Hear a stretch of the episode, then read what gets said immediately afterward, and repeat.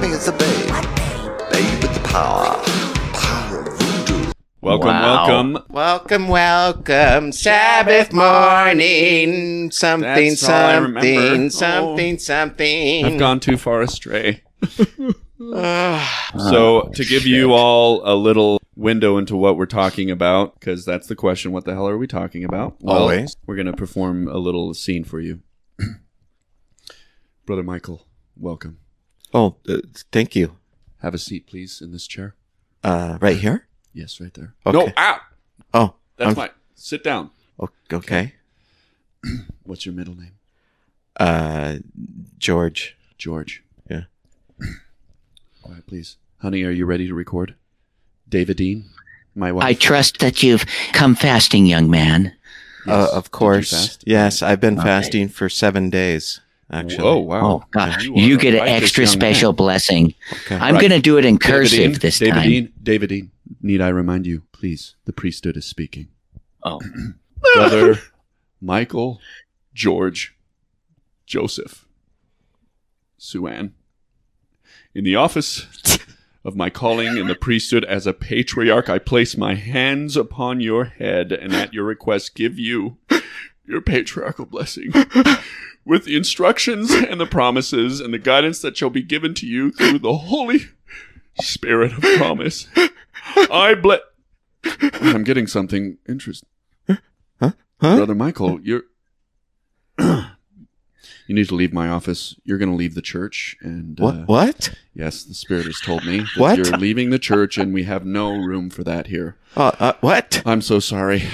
Uh, I'm sorry. It's How- the, the how Spirit has spoken. how did you know? The Spirit told me. Patriarchs are real. Oh my God! You're not getting any of the cookies I made either, you little bastard. Oh. Yes, yes. Terrible, terrible skit there, but we are talking about patriarchal blessings. One of the Ah. unique additional complete brain fucks in the church. Yeah. Uh, more. Like we need more. We need Yeah, another more. one. Give give us Yeah. more brain fucks. yeah. So before we jump too far into this episode, we all know what's going to happen next, don't we? We're going to have a little bit of LDS Church and the news. the news, I tell ya. Welcome to The news. The news. That patriarchal news. Blessings. Just That tip your patriarch, and he'll give you a special blessing. What? What with your Patriarch's tip? What? Oh, sorry. The tip Uh, of what? I don't know. Who? I- okay. I don't know. Ah, you're going to like these folks. Here we go. News article number one Letter to the editor, Salt Lake Tribune. Title Death is upon us. Now is the time to tap the LDS Church Rainy Day Fund. Ooh. Bum, bum, bum. What? Her name is Okay. Norma Tharp. She'll be remembered forever with this tiny little letter to the editor. Dear Mormon Church, the rainy day is here, so you might consider loosening the tight grip on the $100 billion fund. They won't be using paper currency after the rapture. Help the people of Utah now.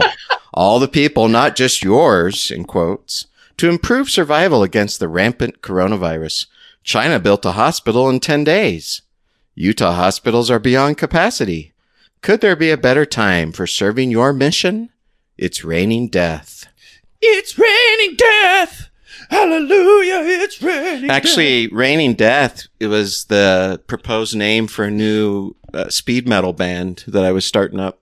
Oh, Yeah. you should have done it. Yeah, Raining death. yeah, Yeah. we may still do it.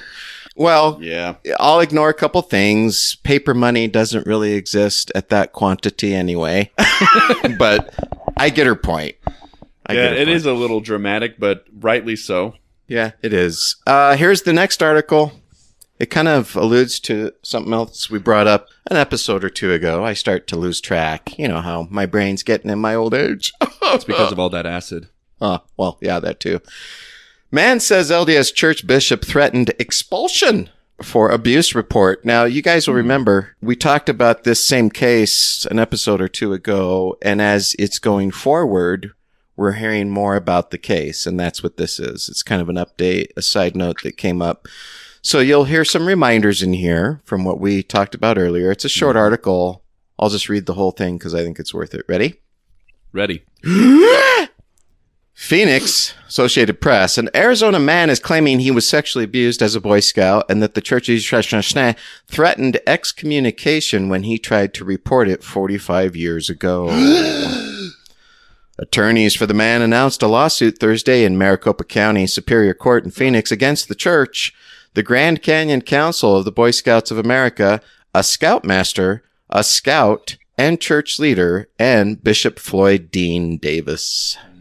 Quote, the level of negligence in our plaintiff's life is nothing other than tragic, and we are committed to securing justice on his behalf, Stephen D. Blandin of Romanucci and Blandin law firm said in a statement. It's one of several that were filed before the start of the year when a window to pursue litigation for some victims of childhood sexual abuse in Arizona was to close.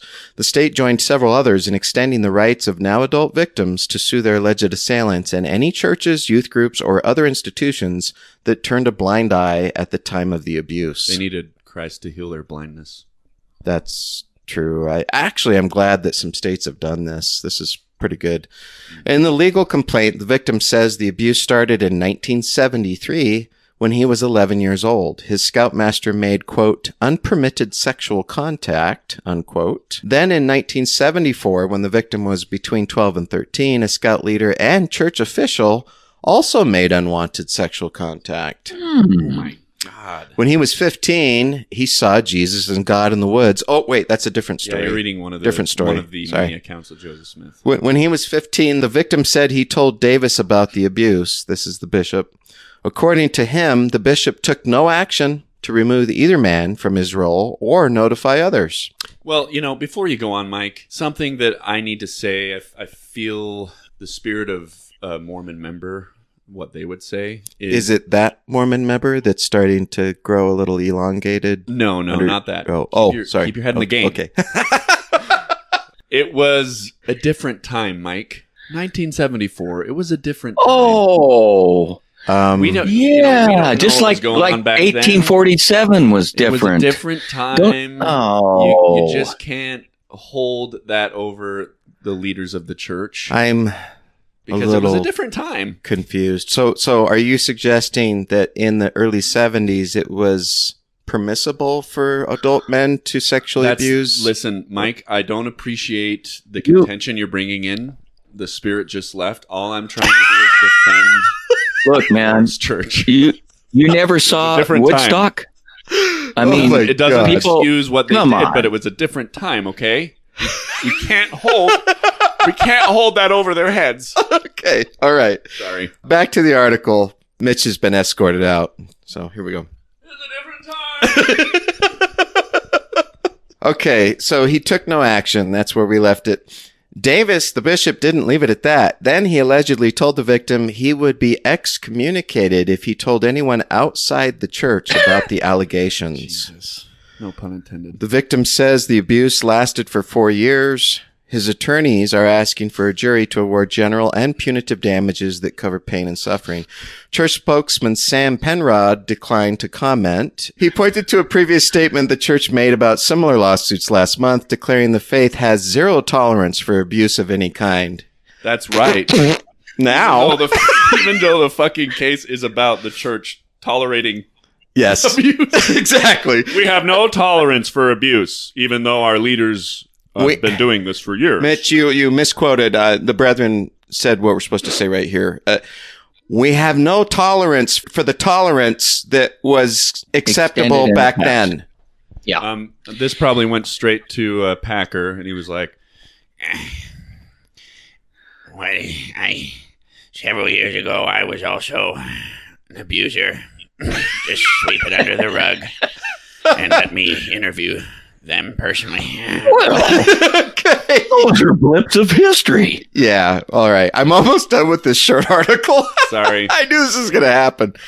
Penrod pointed to a previous statement. This is the church spokesman. The church had made about similar lawsuits. We read this zero tolerance for abuse. Yeah, because that helps. The faith, known widely as the Mormon Church, was the largest sponsor of Boy Scouts of America troops and its greatest ally until the Utah based faith ended the partnership on January 1, 2020, and, no pun intended, pulled out Too far, Mike. more than 400,000 young people. pulled out Ah. of more than 400,000. Oh, wait, I misread that. Pulled. You did. You did. Mike, the spirit has left. I I want to ride the pony. the split between the two entities ended a nearly century old relationship brought together by shared values or shared stated publicly values that diverged in recent years. Okay, well, there you go. These things come up too much. These articles are popping up way too much, and I'm getting so sick of the church's rote response. We have no tolerance for abuse. It's just that it. it uh, I better stop Well, before I get really It is, bro. That is their real scripture. The things written down to say in response to these accusations.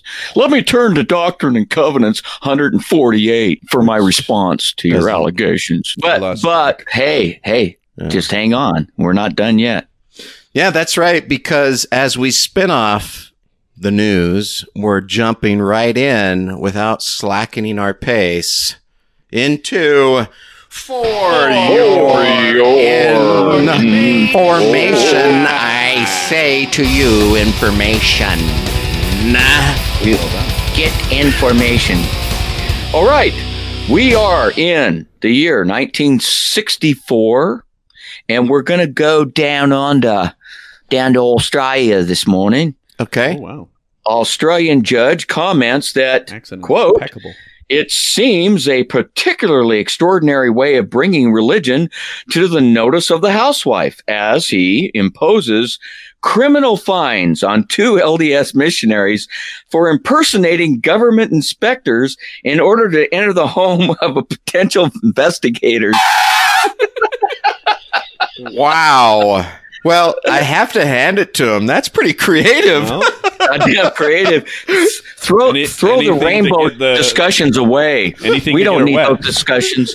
Can you imagine that conversation in the apartment the morning of? Well, Elder Smith, I. The streeting approaches, the door to door knocking, the questionnaire we whipped up, none of it's working. I have an idea. Uh, Yeah. ma'am, uh, this is uh, We're John, from the government. John Oliver, and my name is uh, uh, Sean Oliver, and we're looking for the dingo who ate a baby. May we enter and inspect your home? yeah, government inspectors. So what what were they going to propose to inspect? I don't I know. wonder. Uh, I wonder. they just wanted to get her wet. oh, Bad that ties. is Oh. terrible. that doesn't even deserve the drums. Honesty has no place here. Listen, listen, Don't you know? Listen, it, it it was just a joke, guys. It was a goof. Well, okay, let's finish Wow. off Yeah, let's- 1964. Let's go to November 28th, Okay. and you'll find this just fucking funny. Inauguration steps in a home evening plan for December. This finally succeeds in achieving widespread compliance of Mormon families in holding Hamley Foam Evening is what we used to call it. Ham, remember that? That was uh, our sister called. it.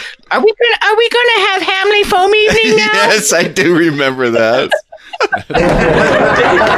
okay. So, widespread compliance of Mormon families in holding home evenings, which had not occurred after official announcements in 1915, 1946, and 1961, all of which we have read about those failures. And now, apparently, okay, we're tired of hearing about it. We'll comply.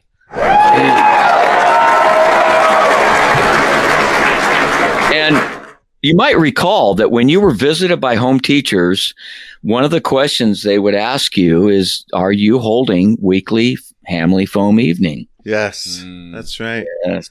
That's Yeah. right. And they're not home teachers anymore because God revealed that they're now what is the minister, Ministering- yeah, ministering. whatever. Hey, uh, Ministering angels. Mike, uh, can you build this chair? But we're not going to call you a chair builder anymore. You're going to do the exact same thing. You're going to be a servant of the Lord. A Uh, servant of do the same wood. Thing. We're just going to change it. I've had Servant that- of the wood.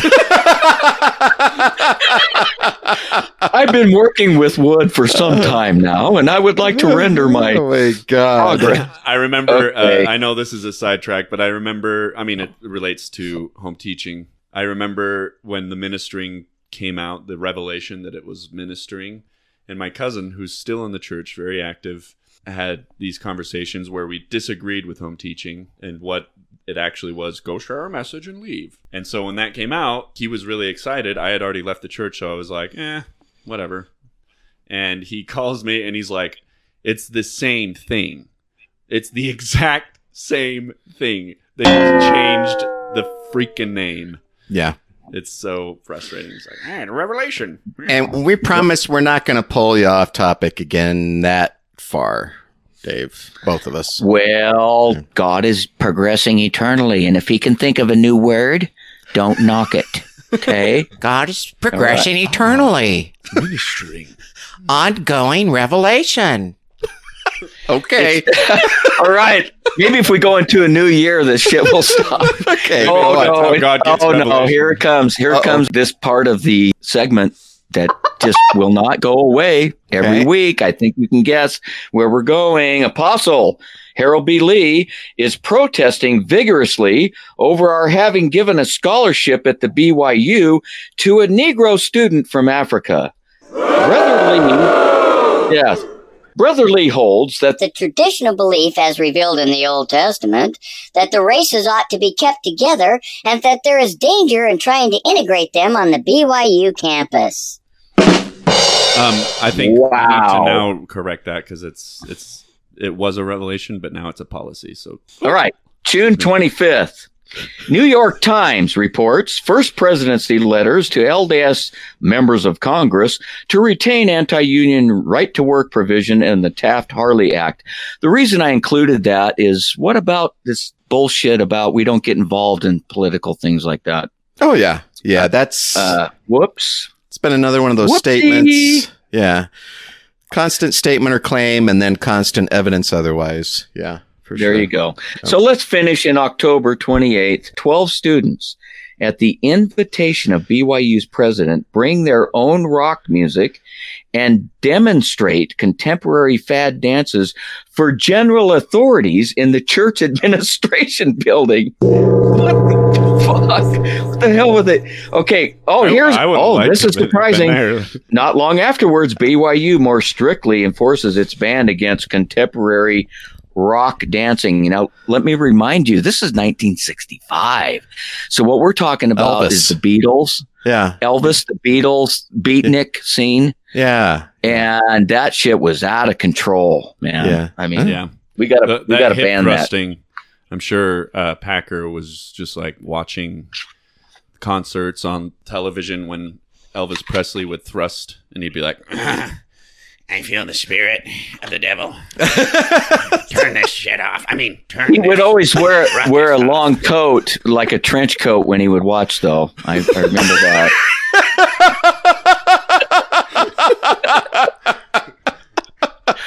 uh, I'm, I'm, I'm, I'm playing with my little factory again. Damn it.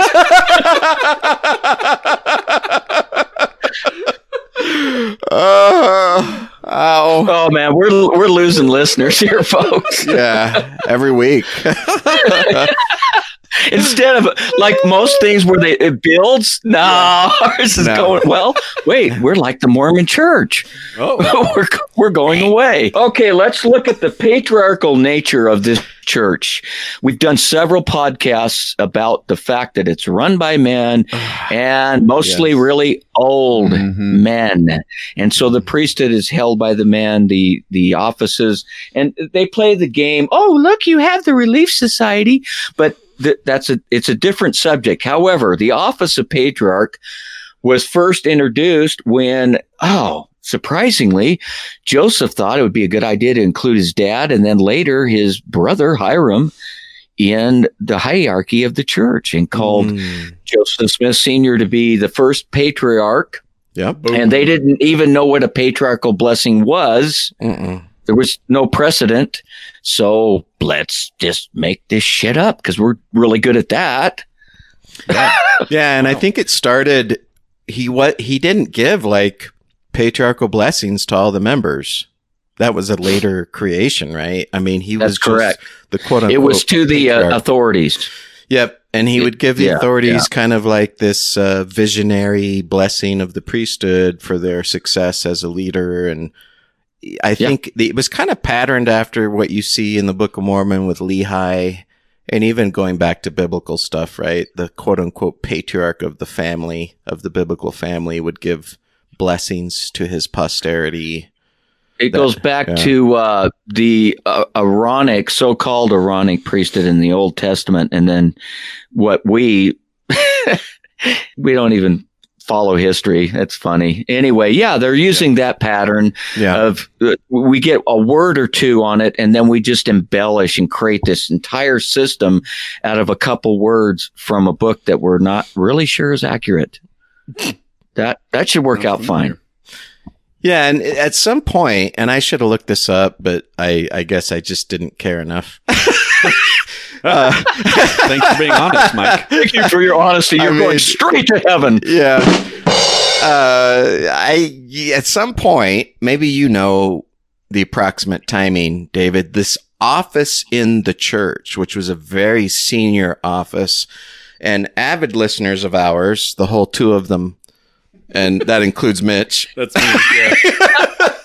uh, well, they might recall for your information or two historically where we talked about the patriarch in quotes of the church and how you mentioned that one statement, David, that the patriarch was held should be held in esteem even higher than the prophet or some such thing. That Remember was from, uh, I read it in For Your Information several weeks Yeah. ago from Joseph F. Smith. Not Right. surprisingly, the nepotism right. that the, the office started with nepotism. Hey, Dad, Yeah. you want a little special place in our special group called the Church of Christ? yeah. Uh, yeah, I- and then can just- it, yeah, and it, it stayed, and there was constant confusion as to what the purpose of the office was. But hey, this guy's important. We don't know what he does really. and then later, yes, it was conferred at the stake level, Right. and each Mm. stake would have their own patriarch, and it would be a man who was one foot in the grave, typically. Oh, well, he'd have to be to be able to connect with heaven, right? So he's usually 90 years old or has held several leadership positions and is uh, set apart uh, originally by a general authority. And I don't know if that's still the same. I don't think so. I think regional reps probably come Probably in. regional reps, yeah, now because it Yeah. keeps tri- trickling because We've we've got better things to do. Okay. Well, we've got a short bit here. It's always a short bit if it comes from Packer. I don't appreciate your jesting. There's a talk from 2005 called The Office of the Patriarch. It's very short. This is just snippets of it. Let's play it because this is what the church teaches about this. The calling of a patriarch is unique. There's nothing like it in all the world. There's nothing like it in the church. When you say the word patriarch, there comes to the mind of the members of the church, particularly the young people, the words wisdom, maturity, dignity, spirituality, worthiness. The work of the patriarch draws near to the very central purpose of the Lord's work. The revelation state it is the duty of the twelve to ordain evangelical ministers as shall be designated unto them by revelation. The prophet Joseph Smith explained an evangelist is a patriarch. Wherever the church of Christ is established in the earth, organized into stakes, there should be a patriarch for the benefit of the posterity of the saints, as it was with Jacob giving his patriarchal blessings unto his sons. The sixth article of faith states, We believe in the same organization that existed in the primitive church in the days of the Savior, namely, apostles, prophets, evangelists, and patriarchs. Okay. Hold on a Let me- second.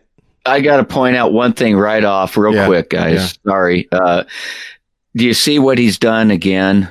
Oh, yeah. The word in the ancient text is evangelist. There is no word patriarch no, no. I as mean, an office as such. And so, no, no. well, Evangelist means patriarch. Look the fucking word up. At least take the time to look it up. It means No, nothing it has nothing to do with that. The two What? words, even religion aside, the two, well, Yeah. evangelist is hard to take religion out of. I guess you could be an evangelist of an opinion or a, yeah, but hmm. take religion out of it. Evangelist and patriarch, I don't even have to look it up. They have nothing in common. Nothing at all. No, a patriarch, it, a patronage, a, a patron, a, a, a parent, a patriarch was the man of the house, and an evangelist. What the fuck does that have to do with patriarch? And he misquoted that verse, did he not? Yeah, I, I did. I there was no that. patriarch in there. I guess he's just throwing it in there because he can, because he's Oh, an it is? apostle, He's, right? a, he's an Revelation. apostle. yeah. Yeah, yeah. Well, here, here's what he said. We, so we were right too about it. Kind of started. Jacob gave blessings to his son, you know, Esau and whatever, etc. Let's. Heptamiah. Patriarch is an ordained office in the Melchizedek or higher priesthood. The offices are apostle, 70, patriarch, high priest, and elder. Interesting. and that's really mixed up order as far as the way that that office might be presented to you. yeah. Uh, you're always an elder first, and then a high priest, and then possibly a 70, vice versa. 70, by the way, for years, we might as well bring this up, was a local office at the ward level. There was hmm. a group. You had the elders in your Yeah. ward, the high priest, and the 70s. The yeah. 70s Our dad. Our dad were- was a seventy. missionaries. Yes, Yeah. they were missionaries Yep. and basically headed up that part of the work in the ward. And- Later, it became a general authority office because God just wasn't sure what he wanted to do with it. I Mitch, uh, the Spirit has moved upon me, and I want to sing a song with you right now. Oh, You know that song, "I'm Proud to Be an American," yes. or at least I know I'm free. Mhm. Uh, how about "I'm proud to have a father who was a 70"? Ready? Okay, yeah. And I'm proud to have a father who was a 70. That All was right. terrible. he held the priesthood keys and shall be enthroned ever after, I can't world resist. without end. Also, oh, what? I can't resist also just digging Packer here because he mispronounced Melchizedek, which is pretty typical in the church. People call it Melchizedek. I did that on purpose. I would like you, to teaser, you. You're such a tease. please get off of my ass. Well, that's opposite of what you used to say, huh? The spirit no longer resides here. Okay, all right, here we go. A patriarch is ordained, not set apart. If a man is set apart to an office in the church, he will one day be released. But an ordination to an office in the priesthood is per- permanent unless it is lost through transgression. A man is not released from the office of patriarch. Age or illness may require the patriarch to be placed on non functioning status. This office has been an essential part of the priesthood from ancient times. Um, Mitch, How many, like how to many of these guys are in non-functioning status, you like including to- the guy speaking? I think Packer has something to say about quote non-functioning status. Okay. Yeah. ED. I, no comment. I, I, I'm embarrassed to say that my little factory remains little. Oh, okay. Well, back back to your Thank- ear thank back you. to your Oh. earlier words from about twenty years ago. Here we go. from even before the foundation of the world. There it is. If he moves to another stake, he may not give patriarchal blessings in that stake unless he's approved by the quorum of the twelve to be sustained as a patriarch in a conference of that stake. He need not be set apart or ordained again. A number of years ago, I ordained a patriarch in a distant state. Three months later, he came to my office and told this experience. After he was ordained, he was overwhelmed. He brooded over the awesome responsibility of giving blessings, which must include a declaration of lineage and prophetic insights personal to each individual. There it is. He was weighed down with a feeling of inadequacy and could not get himself to attempt to give his first patriarchal blessing. Stake president would He's ask not- if he's ready he's not to good give at the making blessing. shit up. Okay. Each time he would say he did not feel up to the great responsibility. Finally, he realized that he must prepare himself. He talked to a revered church leader in the community and asked, Could I write out two or three brief paragraphs that could be an appropriate introduction to any patriarchal blessing? I could memorize these paragraphs as a beginning with the expectation that the Spirit would then provide the inspiration that I needed. It was agreed that it would be all right. So he prepared a short introduction. He wrote and rewrote the paragraphs until he was satisfied it was worthy of an introduction to a patriarchal blessing. Then he informed the state president he was ready.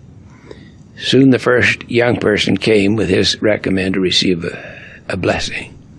I just want to make a quick note there. They corrected that audio. The original audio said, soon the first young person with his rectum came to the blessing. This, Ah, th- this was oh. recommend. He, they, they, So yeah. He, Okay. Packer slipped into a little, a personal experience again at that point, but yeah, let's back to it. Well, Confident yeah. that his memorized introduction would get him started, he placed his hands on the young person's head and did not use a word of it. That day, he said, I found out whose blessings they are. They are not my blessings, they are the blessings of the Lord. And he will, through his Spirit, dictate what should be said. Well, that's it, man. I, I I'm going again. I think I'm going back to church, man. Yeah. I thanks for the clarification there, Boyd. Yeah, that's the idea. I mean, to clarify, here's a quick little anybody could go out to lds.org and see this very short entry here called Patriarchal Blessings. This is in their gospel topics area. I'm going to just read through this because I think as I do, we can pause and make some comments here. Because we're ultimately going to pull this back around to two things in, in my mind for this episode. One is, what are you taught as a member that these are? What's their purpose, etc. And then the second that I think is kind of important as we wrap it up today, what impact does this have on members of the church? What are the Mhm. the impacts, the the long term effects that this has on people? Are they positive? Are they negative? Is it a mix? And we might even throw in the thing that we sometimes just leave alone. Uh, How are the men who are called as patriarchs impacted by this? Hmm. We don't often talk about that side of it, but you know, here they are, a believing member as well, obviously. And how does that affect them? So, Yeah. really quickly though, patriarchal blessings. I'm going to get into my gospel topics voice now. Overview. Every worthy baptized member is entitled to and should receive a patriarchal blessing, which provides inspired direction from the Lord. Patriarchal blessings include a declaration of a person's lineage in the house of Israel and contain personal counsel from the Lord. As a person studies his or her patriarchal blessing and follows the counsel it contains, Here's the three things it provides you. it will provide guidance, comfort, and protection.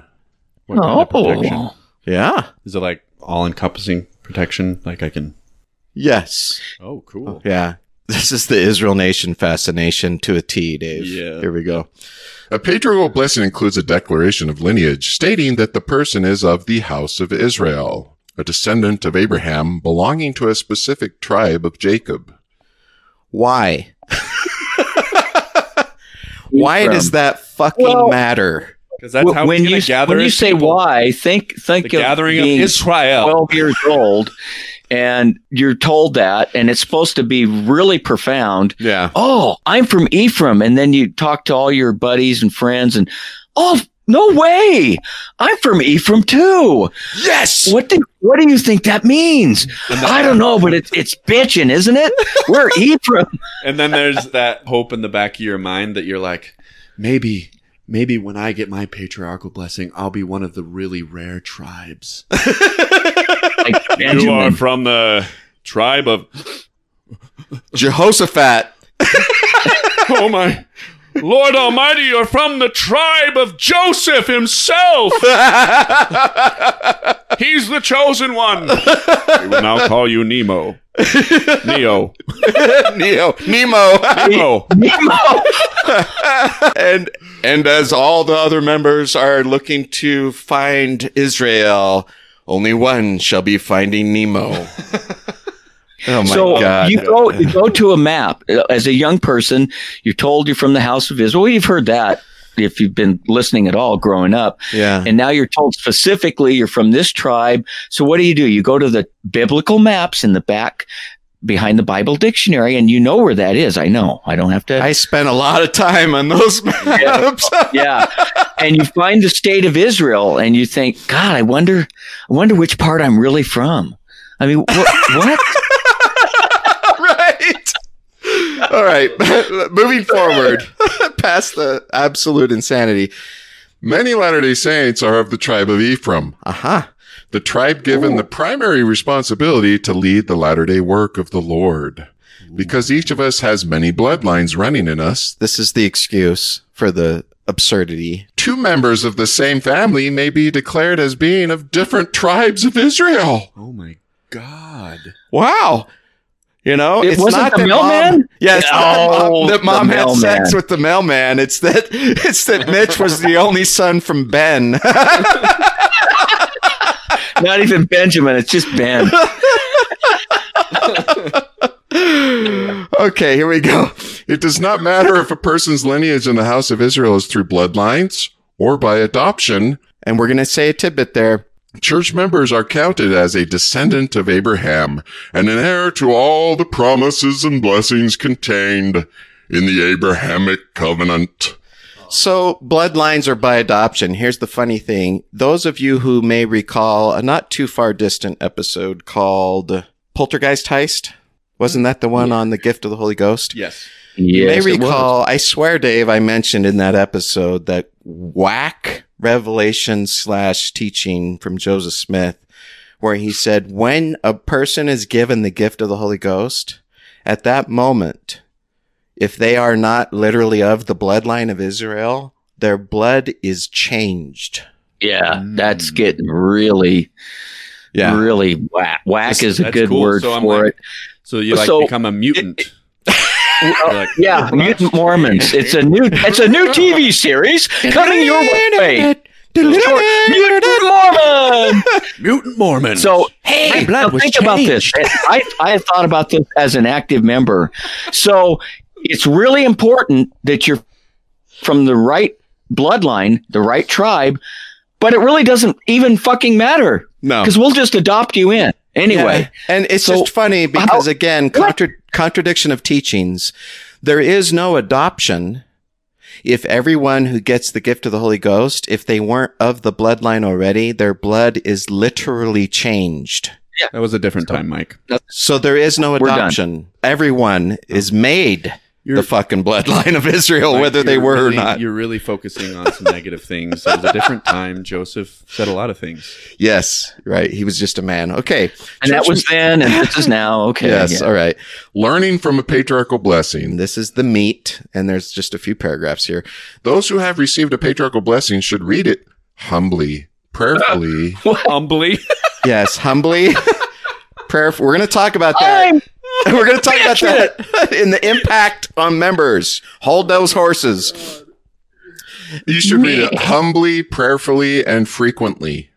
It contains personal revelation and instructions from Heavenly Father who knows our strengths, weaknesses, and eternal potential. Patriarchal blessings may contain promises, admonitions, and warnings. Those who follow the counsel and their patriarchal blessing will be less likely to go astray or be misled. I followed my counsel. So did I, damn it. Only by following the counsel and a patriarchal blessing can one receive the blessings contained therein. The patriarchal blessing becomes a huge carrot. Yep. Yes. Okay. Now here's one of the things that just, I love this, David, and we've talked about this a lot. So what if I follow the counsels? What if I try to be the best member I can be? And I Mhm. noticed this weird thing. This weird thing being, how come this and this and this promise, which pretty clearly are worded in a way that this is going to happen in my mortal life on earth here, Mhm. aren't happening? So here's the caveat slash disclaimer. Ready? Well, are you dead yet, you idiot? you still have time. It's, it's the shame game again. Here you we get go. to go into guilt. Well, check this out. This is the this is the whole you know insurance policy Mhm. slash keep the lie alive. Okay. Similarly, the recipient of the blessing should not assume that everything mentioned in it will be fulfilled in this life. Oh, it's perfect. Uh, 'Cause- uh, all the all the promises in the Mormon Church are actually about the next life anyway. Really, Yeah. ultimately. So, why is that a surprise? Come on. yeah, that's Come on. right. I mean, man isn't really that he should have joy here and now. Okay. A patriarchal later. blessing is eternal, and its promises may extend into the eternities. If one is worthy, There's the W word again. all promises will be fulfilled. Here's our favorite phrase, maybe in the whole church. All promises will be fulfilled in, In the Lord's, the Lord's due time. Due time, and the that Lord's sucker's got a really due weird time. watch. Ah, it's my doo-doo time. I, It's time. I am not a dodo. the royal throne. There's a young man in the woods. I've got to go down to that damn planet again. This guy won't shut up. I'm going to have to appear to him this time. Yeah, Joseph, ah. Jehovah, tell us. who is that in my neck of the woods where I have doo-doo time? That's Joseph. Oh, shit. Let's go. And Joseph didn't tell in any of the nine recollections of the vision what the first four words really were. He heard this echoing voice. Shut the fuck up. Okay, here we go. All Ready? right. Ready? We're almost Are done. you still reading? Oh my Yes. God.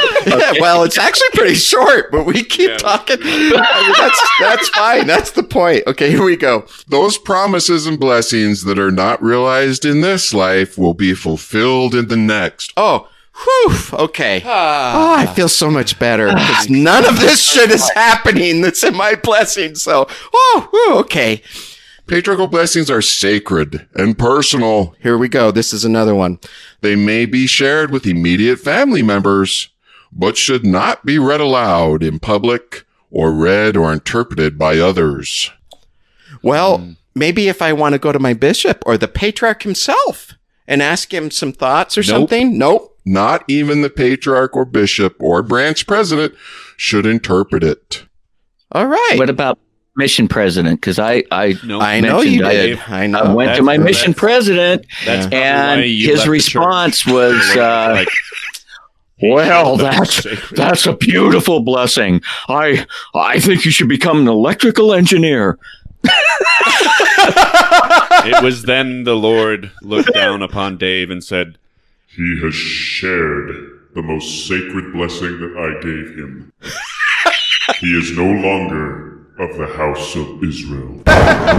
or the House of Electrical Engineers. Those who have received a patriarchal blessing should treasure its words, ponder them, and Here's the W word again. Live to be worthy to receive the promised blessings in this life and in the life to come. So this is going to be life to come. We all pondered. I'm going to go ahead and share just one experience. Now, as a young man, I was never what I would call active in the church of, of my own free will. I was told that if I didn't go to church, there's the fucking door. Yeah. and I didn't have a way to uh, stay alive outside by myself. yeah. That, that's not living, brother. That is not living. Anyway, so I went and lived with the Bee Gees for a while. I mean, there's a reason their voices are that high. We won't get into it. Oh But- God. okay, so I received a patriarchal blessing, tucked it away. Nah, maybe occasionally, only if like it came up as a lesson topic. uh, or my bishop would remind me, uh, "When's the last time you look at your blessing?" Oh, let's see, where the hell is it? Uh, I don't know. Uh, and that, I'd read through it, and I'd partially feel the excitement of the possibility of some of the promises, but I was inactive. I left home. I was partying, drinking with a band, living a crazy life. Ran up Provo Canyon, and so we're local now. And my friend at the last minute says, "Hey, man, they're having a kegger up this this one place." Oh, well, hell, I'm in. Two things I didn't know uh, or didn't think about. I hadn't eaten all day. Secondly, it was eight point beer from Wyoming. And thirdly, I was very shortly shit faced. Thought the best best thing to do in that situation would be to get in the car and drive us all home down the canyon. Yeah. So almost killed some people, spent a couple days in the Hoosgow, got home, and I'm obviously I'm shook up. I'm just not knowing what the hell is going on with my life. And this is one of those times when you might turn to your blessing. I did. I pulled it out. I don't know where I had kept it. I pulled it out and I'm sitting there weeping and my buddy comes in because man, what the hell's going on? And I said, oh, I'm just reading this blessing. He, he knew what Mormonism was. And uh, shortly thereafter, I left and whatever. But the point is, it stuck, even though I wasn't really active, didn't really believe the things in the church. The idea that there's some kind of answer there was powerful enough for me to turn to that when I was really in a desperate situation. Somebody else's turn now. Thank you. No, that's so true, though. It, we could go on about whether or not, not only uh, pertaining to patriarchal blessings within the Mormon church, but um, a lot of things that kind of more or less helped us through hard times. And so Yeah. my patriarchal blessing did help me. And so I now looking back, I look at my patriarchal blessing as, you know, it, it exactly what it is, just a bunch of made up shit. But it did help Yeah. me in certain situations with hope. False hope, might I add. And Yeah. the conditioning, there's a lot. And I guess my point is the bad outweighs the good to me still. Because even though there were moments where I, you know, I look back and I'm like, oh, my patriarchal blessing really helped me through this. Now I'm dealing with the repercussions of conditioned beliefs that I look to in my patriarchal blessings. um, Blessings. I had multiple. I was so worthy and righteous. um, You really are from Ephraim, aren't you? I am no, actually, I'm from uh, I'm from the tribe of Elohim. Actually, Oh. the, the funny thing is, Special. Shira, his last name, which probably correctly pronounced is Shira, mm-hmm. is potentially ancient Hebrew. It is. It is. Yeah, it actually is. One of the things, several things, basically fucked me up. It got really specific about my eternal companion, uh-huh. and so I had that obsession of finding the right one hmm um, and that's still with me thinking that there's someone special for me it fucks you up and this is the biggest one and i'll share some of my patriarchal blessing i know i'm going against the lord and his servants but Wait, let, let me. it Ah, see, I knew it. I knew it was coming. I'm sorry. I'm so sorry. I'll put this away. so, later down in my patriarchal blessing, it starts talking about my mission. So, that's what Mike was saying. There's obviously certain things that are in this life. So, it's literally talking about when I go and serve my mission, my two year mission. And it says, But before you go on that mission, Mitchell, as you are preparing for it, you will find that the Spirit will keep prompting you with the question What if you get in a position where you have to prove to those people that the things that you have known all of your life about the Lord and the Savior and the atonement that He made for the world, that He really did come to the world and voluntarily give up His life as a ransom for the rest of mankind in the world, that they might overcome their problems and live again in the resurrection? you will get on your knees before the Lord and ask, literally plead with the Lord for a witness of the certainty of those things that you believe. While you are yet upon your knees, the Spirit of promise will embed that witness of truth in your heart and soul, and it will never be shaken for you again. Ooh. Excuse me. Got a little shaken up there. That's that's interesting language. You know, real quickly, the difference in patriarchs. The dude that gave me mine was really old school, if you will. Yeah. He, he, used, he used old English a Yeah. lot, Yeah. like Mine- it, like it was really scripture. Yeah. Mine was too a little bit. It was like halfway between. yeah, and yeah. the thing that screwed Yeah. me up from that is you can imagine now I've Yeah. got this huge weight on my shoulders that I need to Yeah. have a sure witness before I go on my mission. hmm And I had one. At least I thought I did. You And I fabricated and one. I pled, and I was like, "Is this the time the Lord's going to answer my prayer?" yeah. And Confirmation uh, bias. Yeah. Yeah. And I really, really wanted that, and so I got it. Of course. And, Because, you uh, know, it, flying in the face of an old Stone song. Mm. You can't always get what you want. yeah. You can't. Oh, sorry. I. No, that was that was beautiful. I would Thank- rather listen to the original though, Mike. So if you Oh, could please. Thanks. Yeah. Thanks, Mitch. Appreciate that. But if Bastard. you try sometime, try sometime. Yeah, it's it's Might just it get really what you need. It really Yeah, because only God knows what you really need. Okay. That's So another quit thing. Oh, like you're God. running your own Oh, life. No pun intended. For fuck's sakes. Yeah. You don't know. You don't even know what you need. No, You here, here's dumbass. the thing. I mean, look, I this is this is the thing. I made some bullets of what I think the impact, the major impacts are on the members. First of all, you are hyped up since we taught or we lass, whatever, or we lad. You're prepared since youth to receive it. Mhm. You're hyped up about it. It Sure. becomes an early control mechanism. How does it become a control mechanism? Well, we read the W word in there a few times. You must keep the commandments and be true to your covenants Mhm. and be worthy worthy not only to uh, receive a patriarchal blessing to begin with, but to get the blessing. but to get the blessing itself. And then once you get the blessing, it becomes an ongoing control mechanism because you have to keep being true to receive all those wonderful promises and revelations in the blessing. So it's like we're going to wrap this. What do you want to compare it to? Like uh, an ankle collar? A home arrest. Yeah, like a, House what is- arrest. what's the name of the I, Bracelet? yeah, whatever. Anyway, ankle brace. ankle- Shackles. yeah. anklet with a little alert on it, right? With a, a Um, little heart that says, God loves you. but you can only go this far in your house.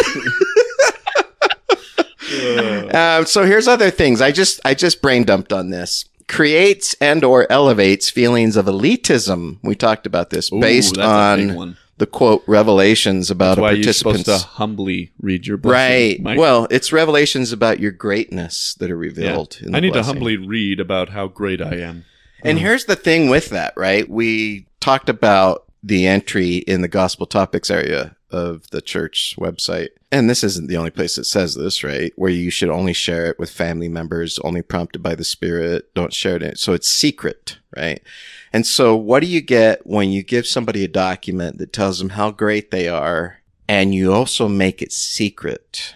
What you do is you double the elitism impact Hmm, on that that's a good person's brain because oh i'm so good uh, but but i can't share it it's secret so you secretly you internalize this Mm-hmm. and now it even doubles that impact because isn't it even more profound if you're not allowed to share it with anybody Yes, and I think patriarchal blessings are like one of the most obvious signs of elitism. It's just that the pinnacle for me is elitism. We are elite.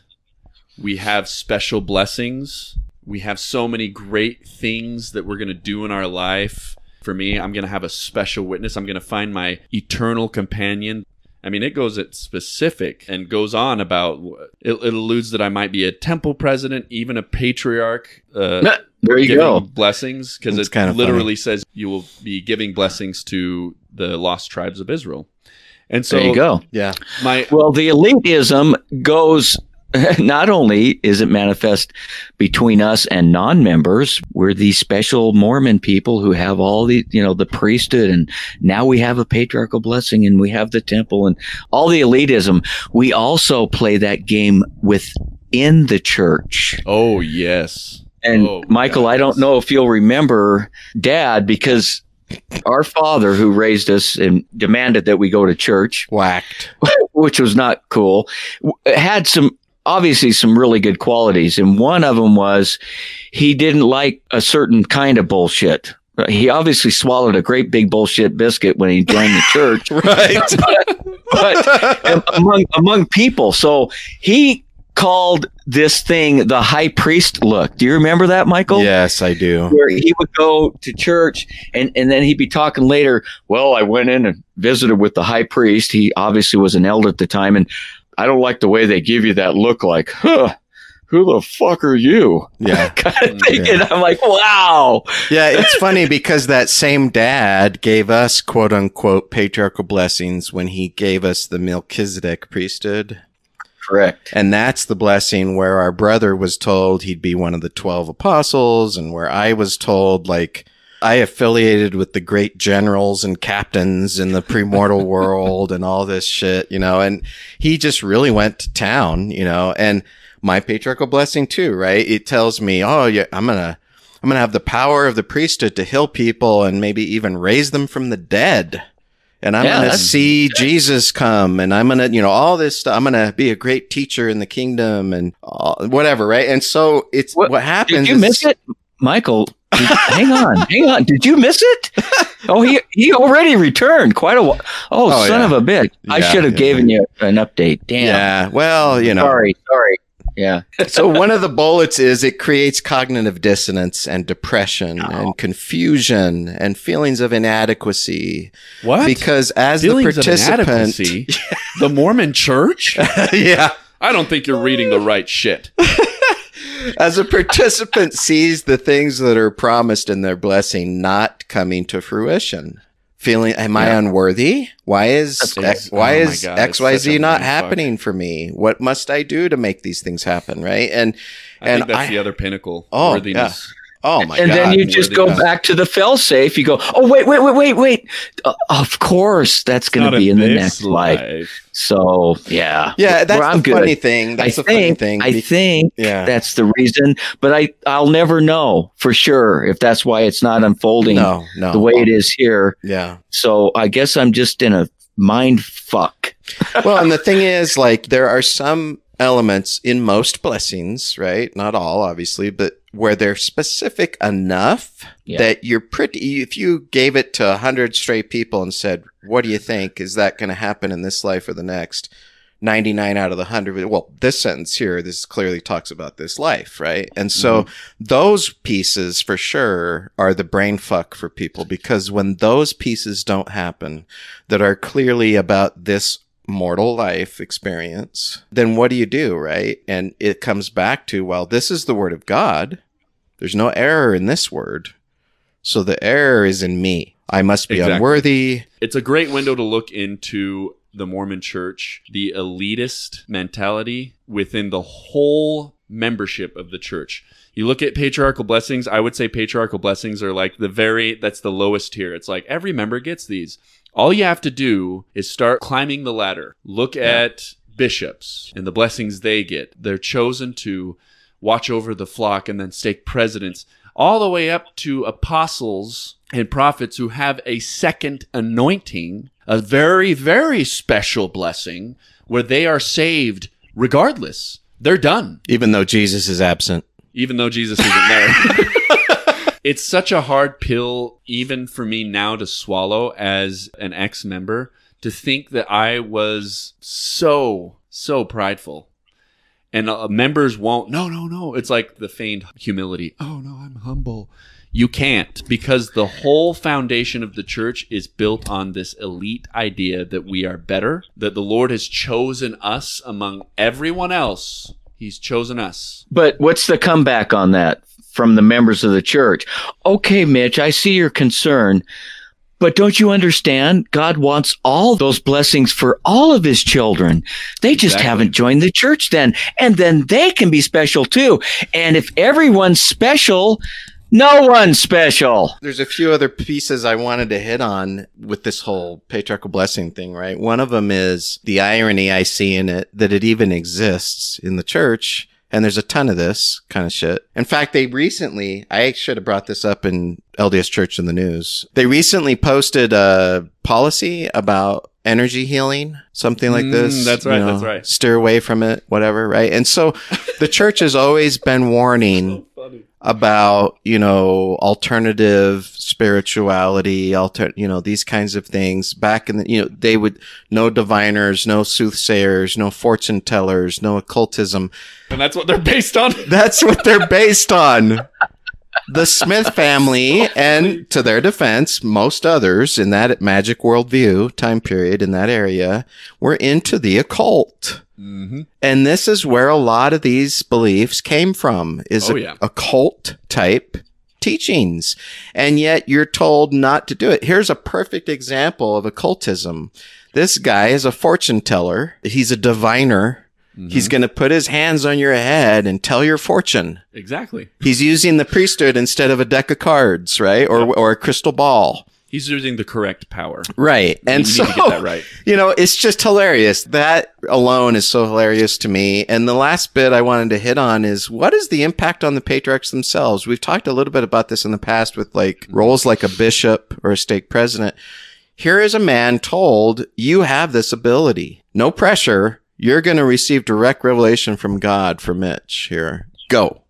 And oh, So I- shit. I had the uh, opportunity. I don't know if it's unique or not. I guess somewhat unique when I was in the bishopric that I think how fucked up this is.